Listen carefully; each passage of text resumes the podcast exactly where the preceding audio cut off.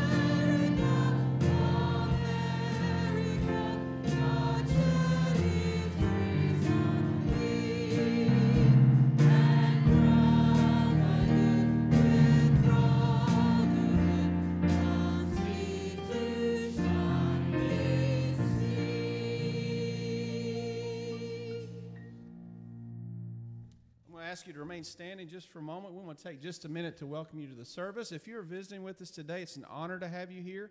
And before you rush out, we always encourage you just to please stop by our guest table in the lobby.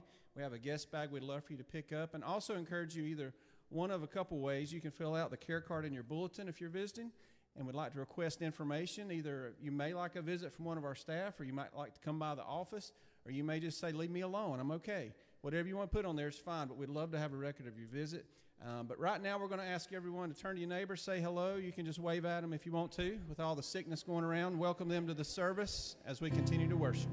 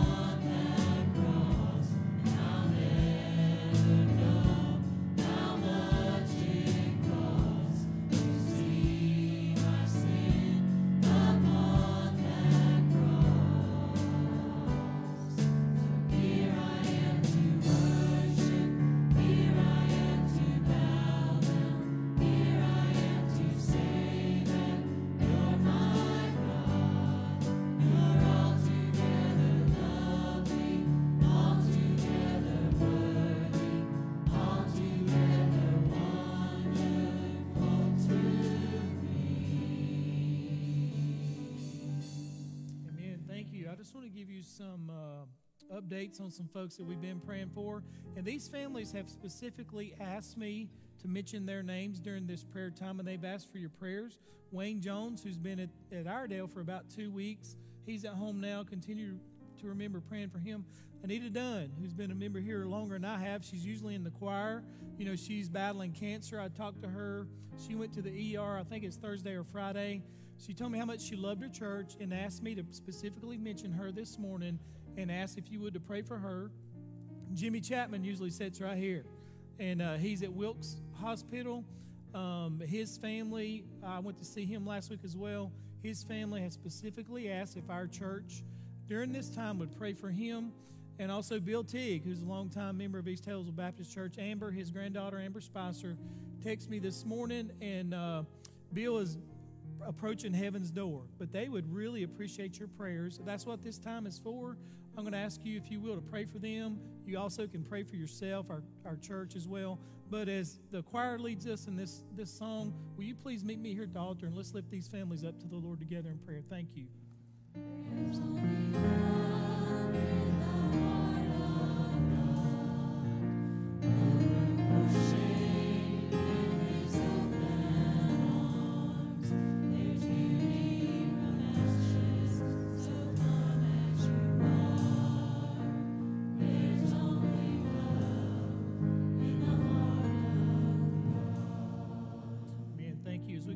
Time. I'm going to lead you through this prayer time. Would you please, if you would, silently lift these families up in prayer and pray for God to touch them physically?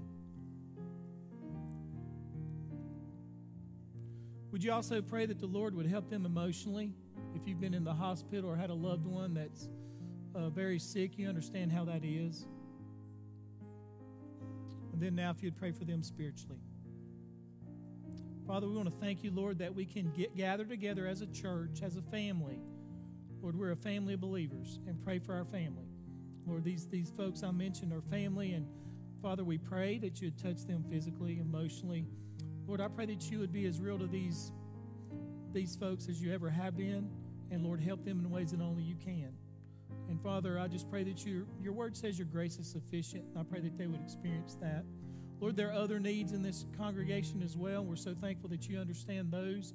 Father, if there's anyone here today that's never placed their faith in you, I pray that today would be their day of salvation. Father, we want to thank you that we can gather together as believers in Christ. And Father, we pray that you'd bless the rest of this service. And we want to tell you that we love you today in Jesus' name. Amen. Thank you so very much.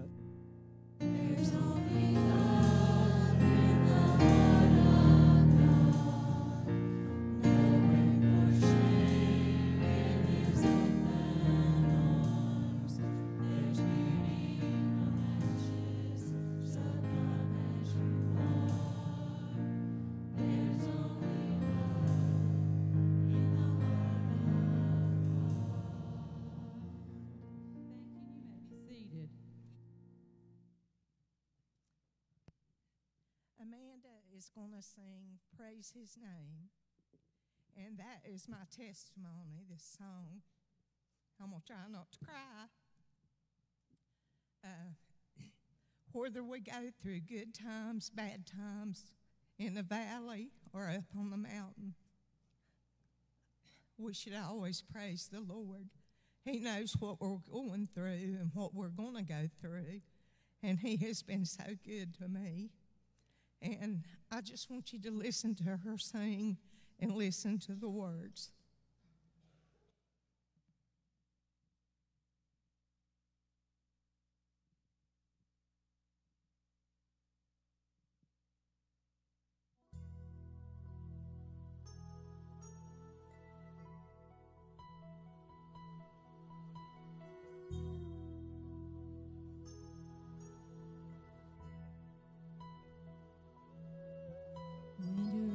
Against a wall, and your mountain seems so tall, and you realize life's not always fair. You can run away and hide, let the old man decide, or you can change your circumstances with a prayer. When everything falls apart, praise his name. When you have a broken heart, just raise your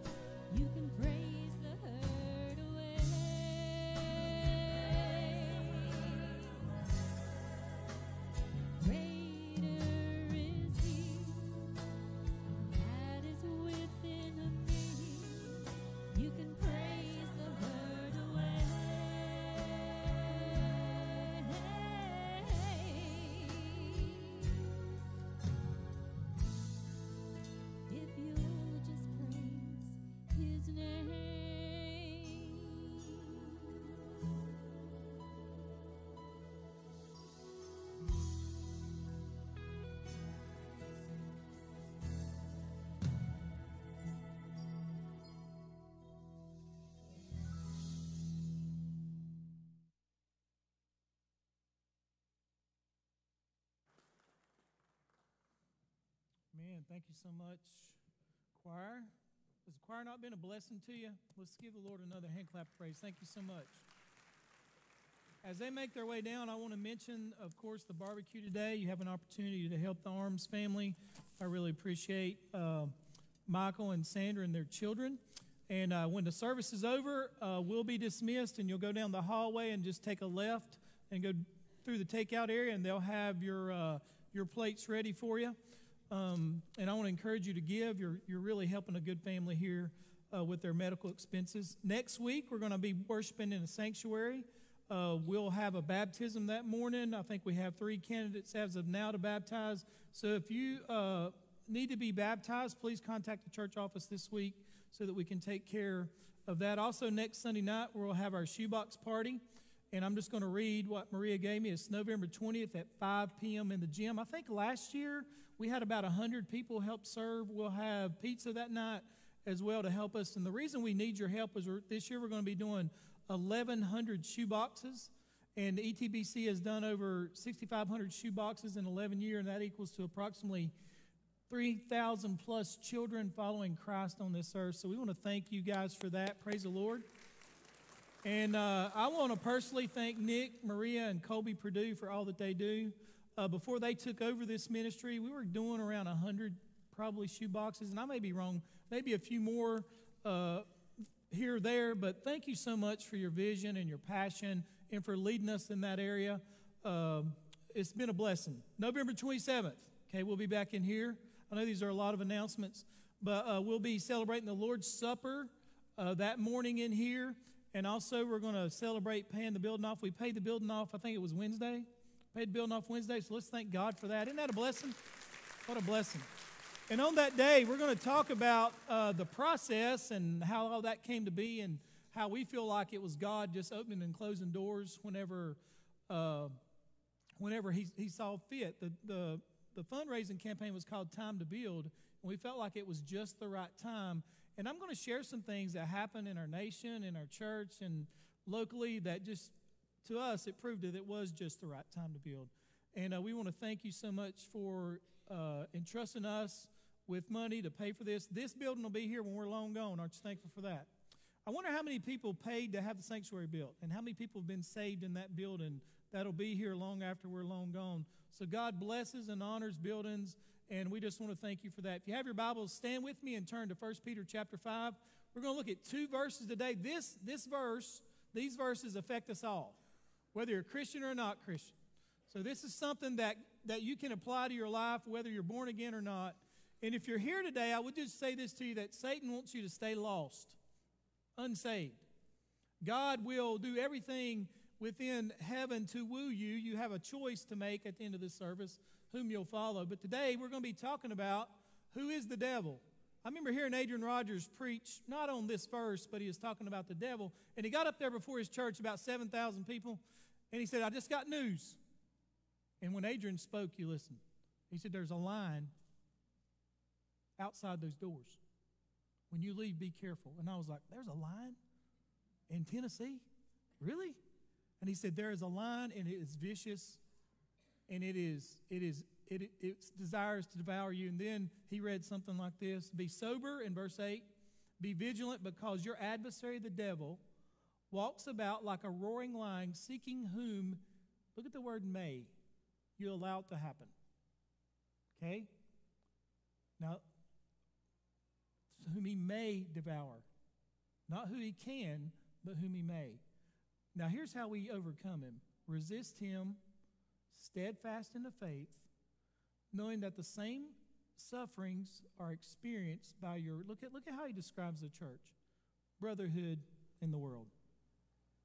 Hey, you're going to find out this morning how important not just churches in general, but how important your church is. Being a part of a local church is such a blessing when you go through hard times. All right? And we're seeing that this morning in our congregation. Amen. You prayed this morning, all right, for people that asked you to pray and they asked their church to pray. This is not people just in the community, which we'd pray for them as well. But isn't it something when you pray for your family? We're having a barbecue for our family, right, this morning, the brotherhood. Aren't you thankful that you belong to a church? Let's pray together. Father, as we come to you in prayer, Lord, we want to thank you for your word. Father, we do have a great adversary. Lord, help us to win. Lord, we win by resisting, just taking a stand. We just take a stand and stand strong in our faith. Father, if there's anyone here who's doubting, discouraged, Lord, feeling defeated, Jesus, I pray that as a church we could come around them and help them to stand strong in the faith. And we'll thank you and praise you for what you alone can do. And we love you today, Father. In Jesus' name I pray, and all of God's people say together, amen. Thank you. You may be seated. First point here is this: who is Satan? Notice what Peter says again on the screen. He says this in verse 8. He said, be sober. What that means is this. It just basically means to have your mind right. The battlefield's the mind. We talked about that last week. That's why Peter said to resist him, stand strong in the faith. What you believe matters. That's why church is important. That's why the Word of God is so important. What you believe matters. The battlefield is the mind. Stand strong. Be sober. That means to have a spirit of calmness. That means to have a spirit of coolness. That means that he commands every believer to be this way. Stay calm. Even though there's a lion out there, you're to stay calm. And then he says be vigilant, which means be watchful. That means to have situational awareness. You should really be aware. Now, I watch these self-defense things from time to time when I'm bored, right? And they'll say, look at this person's situational awareness.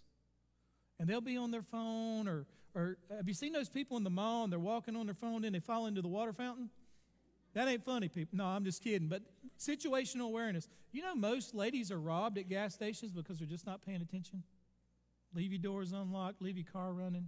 Situational awareness. Peter's saying that to his people he's writing to, and they're scattered all over Turkey, these Christians are. They're being persecuted, okay? And he says, be sober, be calm, but also be vigilant. You need to be watching out, and you need to watch yourself, okay? Every one of you need to watch yourself because Satan hates you. Notice, because your adversary, that means the slanderer. That's a legal term. It's almost like if you were in court and you were innocent and the other attorney's trying to prove you guilty. That's what that means. That's what Satan's doing to you. You're guilty. You're guilty, the adversary. You're guilty. The Bible says that in the Old Testament, he was the adversary of Job. He went before God and said, have you considered, or God said, have you considered my servant Job? And Job says, if you'll let me do this, if you'll let me do this, I guarantee Job will curse you and die, basically, in a sense. He was the adversary of Israel, the Bible says. In the New Testament, he was the adversary of Paul. He was the adversary of Peter. As a matter of fact, Jesus said, Simon, Simon, did you not know Satan has asked if he can sift you like wheat? He's asked.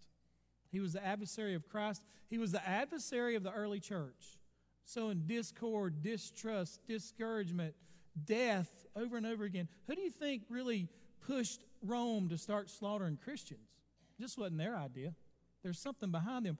Paul said, we don't fight against flesh and blood. There's something behind that.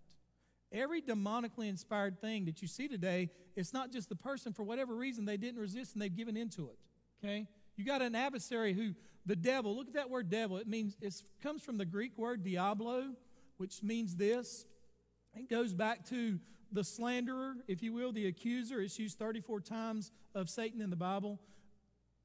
Listen to what John says. He says, by this, the children of God, big G, and the children of the devil, diablo, or diablos, are obvious. Anyone who does not practice righteousness is not of God, nor the one who does not love his brother. This word is used of Judas. Adrian Rogers made this statement when talking about the devil. He says, Satan is the ultimate enemy, and the Bible never underestimates his power, and the Bible never mistakes his intention. He is hostile to God. He is hostile to Christ, clear throughout his life. And he's always hostile to God's children. He was created by God as an angel who rebelled against God, and he was so convincing in his talk that in the very throne room of God, he took a third of the angels with him. Satan is not God's opposite or Jesus' opposite. They have no opposite. Satan is not in hell, the warden of hell. He will be a captive of hell, okay? But Satan is all-powerful. Satan is the Bible teaches that the whole world is in the kingdom of Satan and under his power. Revelation 12:9 says this, the great dragon was thrown down, this ancient serpent, who is called the devil and Satan, the deceiver of the whole world. He was thrown down to the earth, and his angels were thrown down with him. Jesus calls him these words, the evil one, the ruler of this world. Those are Jesus' words. Jesus called him a murderer. Jesus called him the father of lies. Jesus said he has come to steal, kill, and destroy. You have a great adversary out there today. The Pharisees called him Beelzebub, the prince of demons. Paul called him the God of this age and the prince and power of the air. So that's who Satan is. But think about this. How does he attack? That's what I want to know.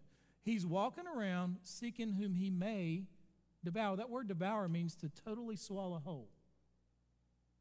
Totally swallow whole. How does he do that? Notice these four ways on the screen. He wants to, in your life, he wants to cause doubt in your life. Isn't it amazing? Think about this. The most unhappy person in the world, in the church, is a doubting Christian. The most unmotivated person in the world is a doubter. It's hard to charge hell when we may be going there. Very few atheists doubt, but most Christians at some point in their spiritual life doubt their salvation. Billy Graham doubted greatly because of a friend who told him this was not God's word. And Billy Graham's friend, who was a better preacher than Billy, ended up denying the faith and walking away from the faith, and then tried to encourage Billy Graham to do the same thing. And Billy Graham said, oh yeah, it caused great doubts, but overcame them. There's a stump somewhere in California up in the woods where Billy Graham prayed. It's a monument now, and said, God, I trust you and I believe your word, and I'm going to live my... He took his stand, and he says, I'm going to follow you the rest of my life because of doubts. And guess what happened? He led a large portion of the world to Christ. And his friend, unfortunately, died in a nursing home with dementia, still questioning his faith until he died. Doubts. What causes doubts?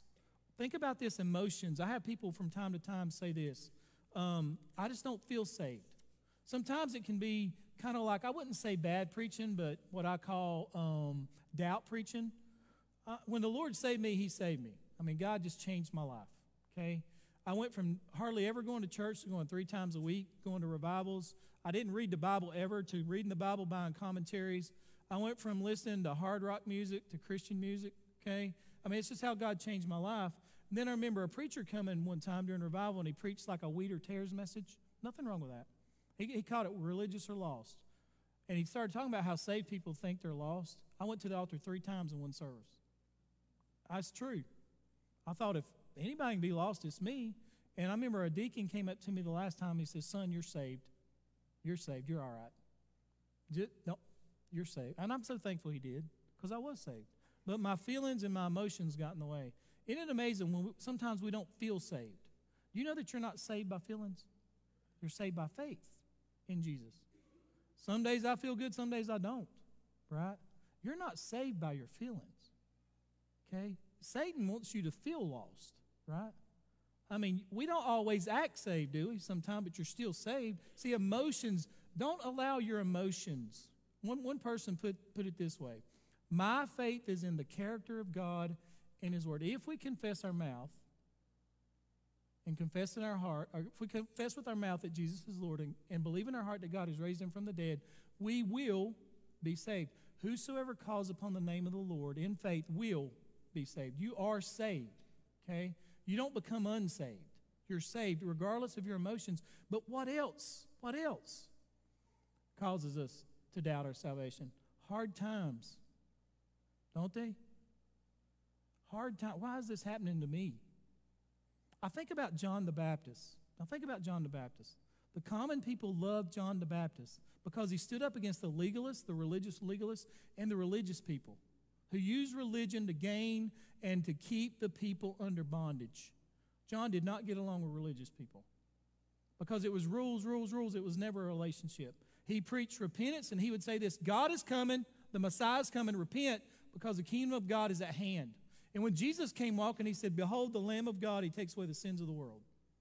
His preaching was so good that the Bible says that, they put it this way, all the town came out to hear him in the desert. He just preached and they just came to him. Started baptizing people, okay? He just started baptizing. He said, I'm not going to baptize you unless you repent. This is the baptism of repentance. And people did. They flocked to him. He was a great preacher. Everybody knew about John. The Pharisees came to him. This is what they said. Are you the Messiah? Could you imagine? You know what John said? No, I'm not worthy to unloose his sandals. I'm not him. He must increase, I must decrease. John the Baptist. Jesus said, John is the greatest man ever born of a woman, and I'll take his word for it. He was preaching. Now think about this. John had faith in Jesus.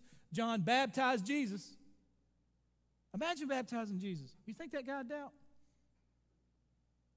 He didn't doubt until hard times came. He started preaching. Herod was the king, and I think he killed his wife. She probably cooked bad. But anyway, he did. And he killed his brother as well, I'm pretty sure, and married his brother's wife. So Herodias married her uncle. Weird times in the Bible, right? Hard times back then, okay? And it was against Jewish law. It was not against Greek law or Roman law, but it was against Jewish law to do that. So John the Baptist started preaching about it. He started meddling in their business. Started preaching about Herod the king and his wife. Now listen, have you ever heard somebody say this? You better take my wife's name out of your mouth. Well, that's what Herod said. And Herod's wife said this. He said, I'll grant you a wish. And she said, listen to what Herod said before. For Herod himself had given orders to have John arrested. She said, I want him arrested. And he had him bound and put in prison. He did this because of Herodias, his brother Philip's wife, whom he had married. For John had been saying to Herod, it is not lawful for you to have your brother's wife. So Herodias nursed a grudge against John and wanted to kill him, but she was not able to because Herod feared John and protected him, knowing him to be a righteous and holy man. When Herod put John in prison, and listen, he would go talk to John. He was greatly puzzled, and he liked to listen to John preach. He liked to listen to him preach. But John was in prison, and John understood that probably what was going to happen is I was going to get executed. And I bet John is waiting on a visit from whom? Jesus. Be a good time to visit, wouldn't it? Probably be a good time for a miracle. How many times did God just get people out of prison? Oh, so many times. And John would send his friends. See, if you see where the prison where John was at, it was a desert place. Oh, it was awful. Now, John lived in the desert, not in some confined little cell. And John's confined. He's given his life to Jesus. He's given his life to God and to the kingdom and to the ministry. And he's preaching a word of righteousness, and he's in prison. But the Messiah, God in flesh, is on the earth. He baptized him. He pointed him out. He elevated his ministry. And so far, Jesus hadn't even visited. So he tells his friends, he says, go talk to Jesus. See what's happening. He gets updates. He's saying, well, the blind have received their sight. The deaf are hearing. Jesus is preaching. Thousands are following him. He healed a lame person. He healed a leper. And John's doing like this. Where is he? Where's Jesus? I'm still in jail. Time passed, and guess what John said? John sent word and said this, Are you the Messiah? Are you the one? Are you the one? Or should I look for another? Great doubt. One person put it this way. He felt as if God had left him and the devil himself had taken his place. He tried to recall all the prophecies and signs that seemed so clear to him before, but it was difficult to think straight. Comfort was just wouldn't stick to his soul. Doubts buzzed around his brain like the flies around his face. The thought of being executed for the sake of righteousness and justice he could bear, but he could not bear the thought that he might have been wrong about Jesus. His one task was to prepare the way for the Lord. If he had gotten that wrong, his ministry and his life was in vain. Think about that. One scholar put it this way, in this age, even the greatest, strongest saints experience deep darkness and doubts. John said, are you the Messiah? You ever doubted in your life? Hard times will make you doubt. And this is how it ended up for John. It said, and the king was sorry, nevertheless, because of the oaths and the oaths that he made to his family, because of those who sat with him, he commanded it be given to her, it. Now listen. So he sent and had John beheaded in prison, and his head was brought on a platter and given to the girl, and she brought it to her mother. I say that to say this. Sometimes God's not going to heal you. Sometimes you're not going to get the job. Sometimes when your spouse leaves and you pray and say, God, bring them back, they're not coming. You're still saved. You are. Just because if I leave today and someone hits me in my vehicle and I die or I'm in bad situation, Jesus is still the Messiah. I know better than anybody else. Hard times can hit me like anybody else, right? John is in prison, and he gives us a great example. You doubt. It happens sometimes. But God is still God. Satan wants you to doubt. He wants you to doubt. He loved this in John. Notice this, not only that, but he brings depression. Do you realize that it has been stated, experts tell us, ladies, listen, that 1 out of every 4 women at some point will suffer some kind of depression. 1 out of every 10 men will. It's real. Depression results in more absenteeism from jobs than almost any other physical disorder and costs employers more than $51 billion per year. 15% of depressed people will commit suicide. The enemy has come to steal, kill, and destroy. Depressive disorders affect approximately 18.8 million people, and it's higher now. 9.5% of the U.S. population age 18 and older suffer from some type of depression. There's a whole bunch of reasons why people are depressed. Whole bunch of reasons, right? But could it be behind all those reasons is a lion prowling around seeking whom he may devour? Depression hits the greatest of people. Winston Churchill confessed, he said, "I'm hounded by the black dog of despair daily." Charles Haddon Spurgeon, who preached to 5,000 people 5 times a day on Sunday. Think about that. His sermons were after he would preach them, he manuscripted them, they would be in the paper in London the next day. Spurgeon preached and preached and preached. We call him the Prince of Preachers, one of the greatest orators to ever live. And Spurgeon said this, "I am the subject of depressions of spirit so fearful that I hope none of you ever get such extremes of wretchedness as I go to." He says, "Many of us travel to heaven by the darkness of night in our soul." He died at the age of 58. It killed him. Albert Einstein once said, "It is strange to be known so universally and yet be so lonely and dark on the inside." Depression. Paul put it this way, "For we do not want you to be ignorant, brethren, of our trouble which came to us in Asia, that we were burdened beyond measure, above strength, so that we despaired even of life." That word despaired means to be utterly at loss. In other words, Paul's situation seemed so hopeless that he saw no way out but death. One of my preachers I love to listen to, his name is Tommy Nelson. He stood up before his church one day and spoke for 5 minutes. He said, I've been out of the pulpit this long because he said this, "I've been through the darkest valley of my life. I've suffered from depression." Now, Tommy Nelson has sold so many, his church has, I don't know, he makes money off of it. So many CDs, he was known for the Song of Solomon series. Colleges would buy it, college ministries. When he spoke on depression for 5 minutes in his church, 5 minutes, it was the #1 requested tape in the history of Denton Bible Church. Satan wants you depressed. Satan wants this church to sow discord. Do you realize that when the first church started in Jerusalem, the Bible says that there was probably 3,000 to 5,000, maybe more than that. And the first thing that the church dealt with, there was a famine, was feeding everybody. And the Bible says this. Listen to what the Bible says happens. Now, this church is flourishing. It's the church.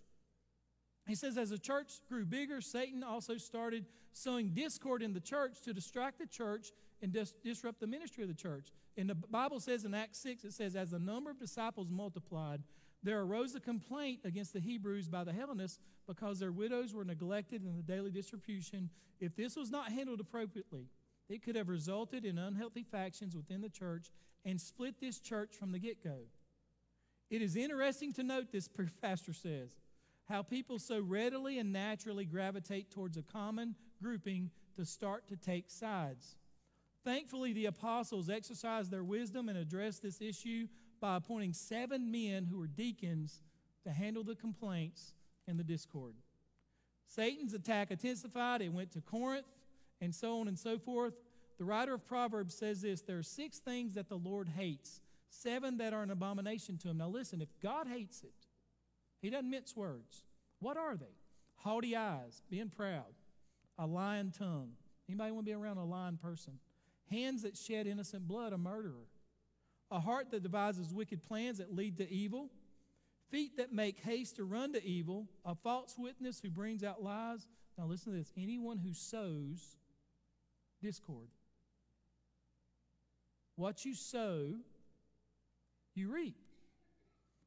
If I put a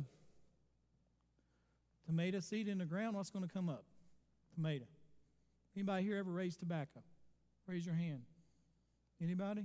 Yeah, you're blessed beyond all people. You're going to have a special place in heaven if you worked in tobacco, okay? And if you die lost, you'll be priming tobacco in hell for eternity. Tobacco's awful. I grew up on a tobacco farm. We would set tobacco. What that meant was back in the 70s is this. Now, my brother and I are probably 10 years old, right? 11, maybe been 81. Two people set in this tobacco setter. You have this little shelf, and you have tobacco plants, okay?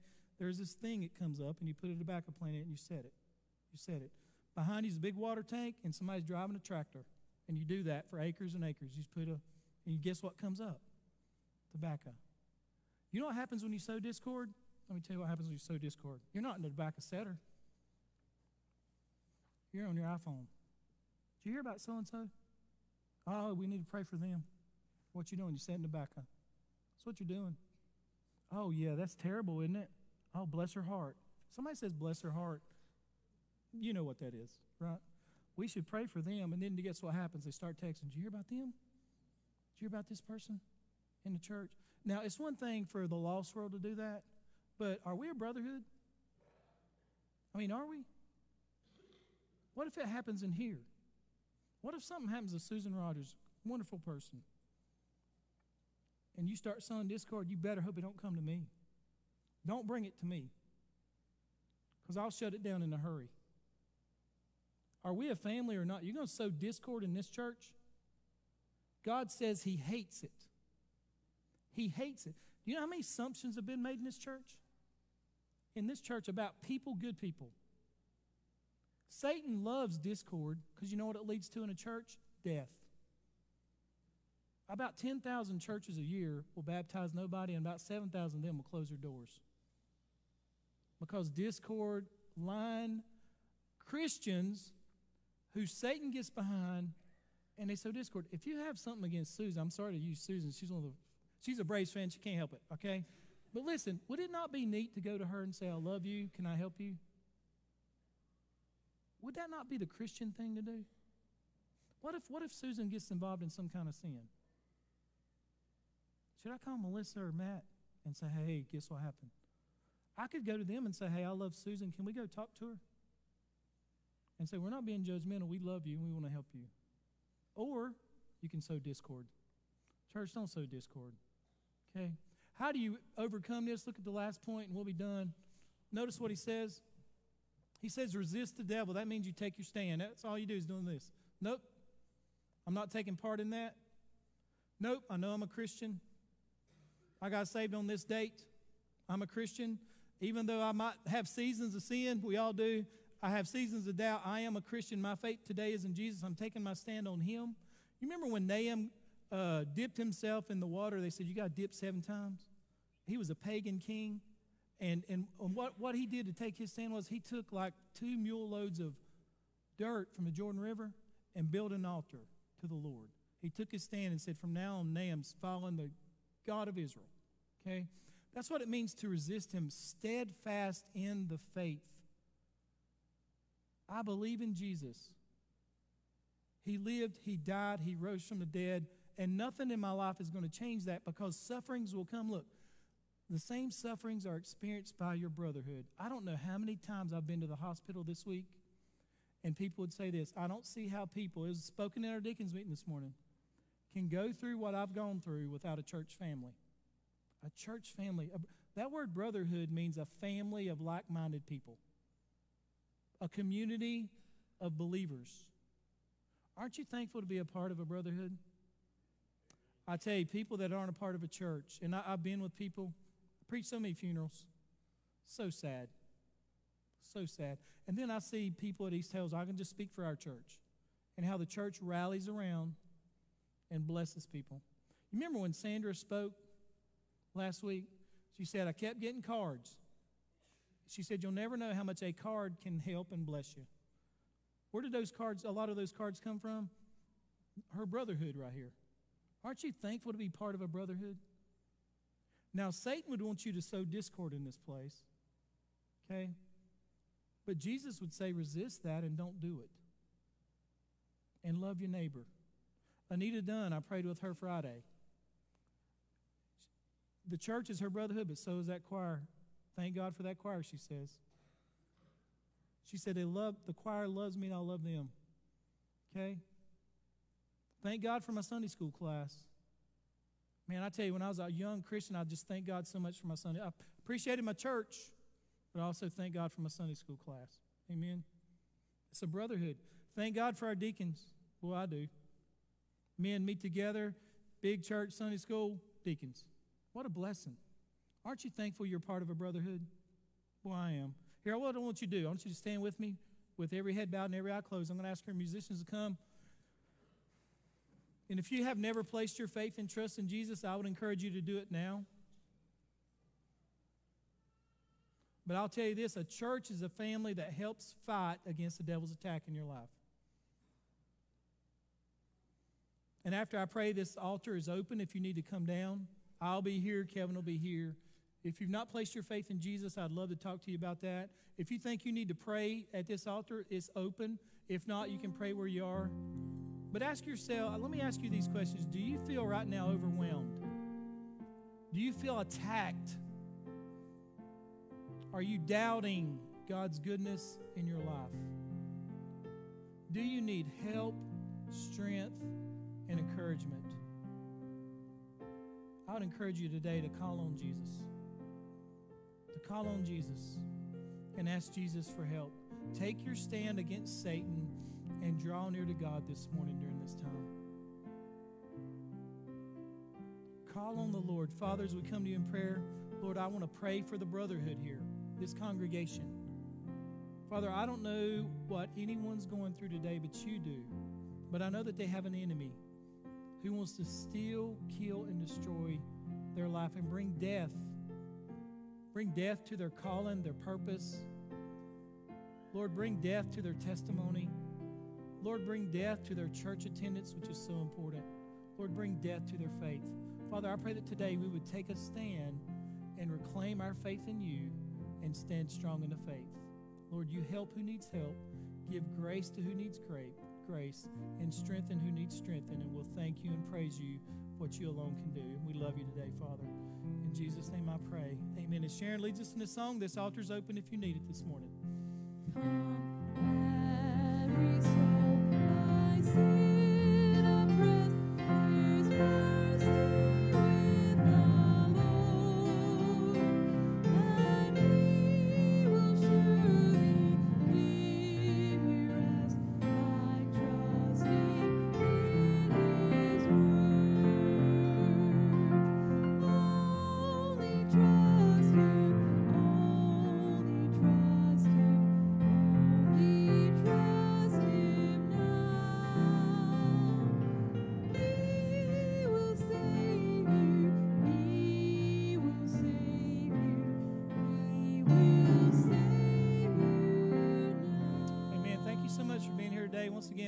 Dismissed. You can go down the hallway, take a left there by the stairs, and then you'll come back through the takeout area. Checks are made out these Towsville. If you have a check, make it out these Towsville, and then we'll write the Arms family one check at the end. Thank you. God bless you. Have a great day, and we're on regular schedule tonight at 5 p.m. Thank you.